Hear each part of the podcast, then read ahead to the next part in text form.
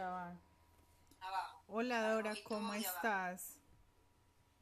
¿Qué me cuentas de bueno?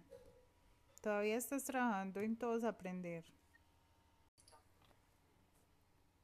Claro que sí, yo sigo sus sugerencias. Aquí estamos grabando y aprendiendo. Nuevamente estamos grabando para aprender a hacer los podcasts y poderlos compartir con ustedes, mis queridos compañeros del J. Iván Cabe.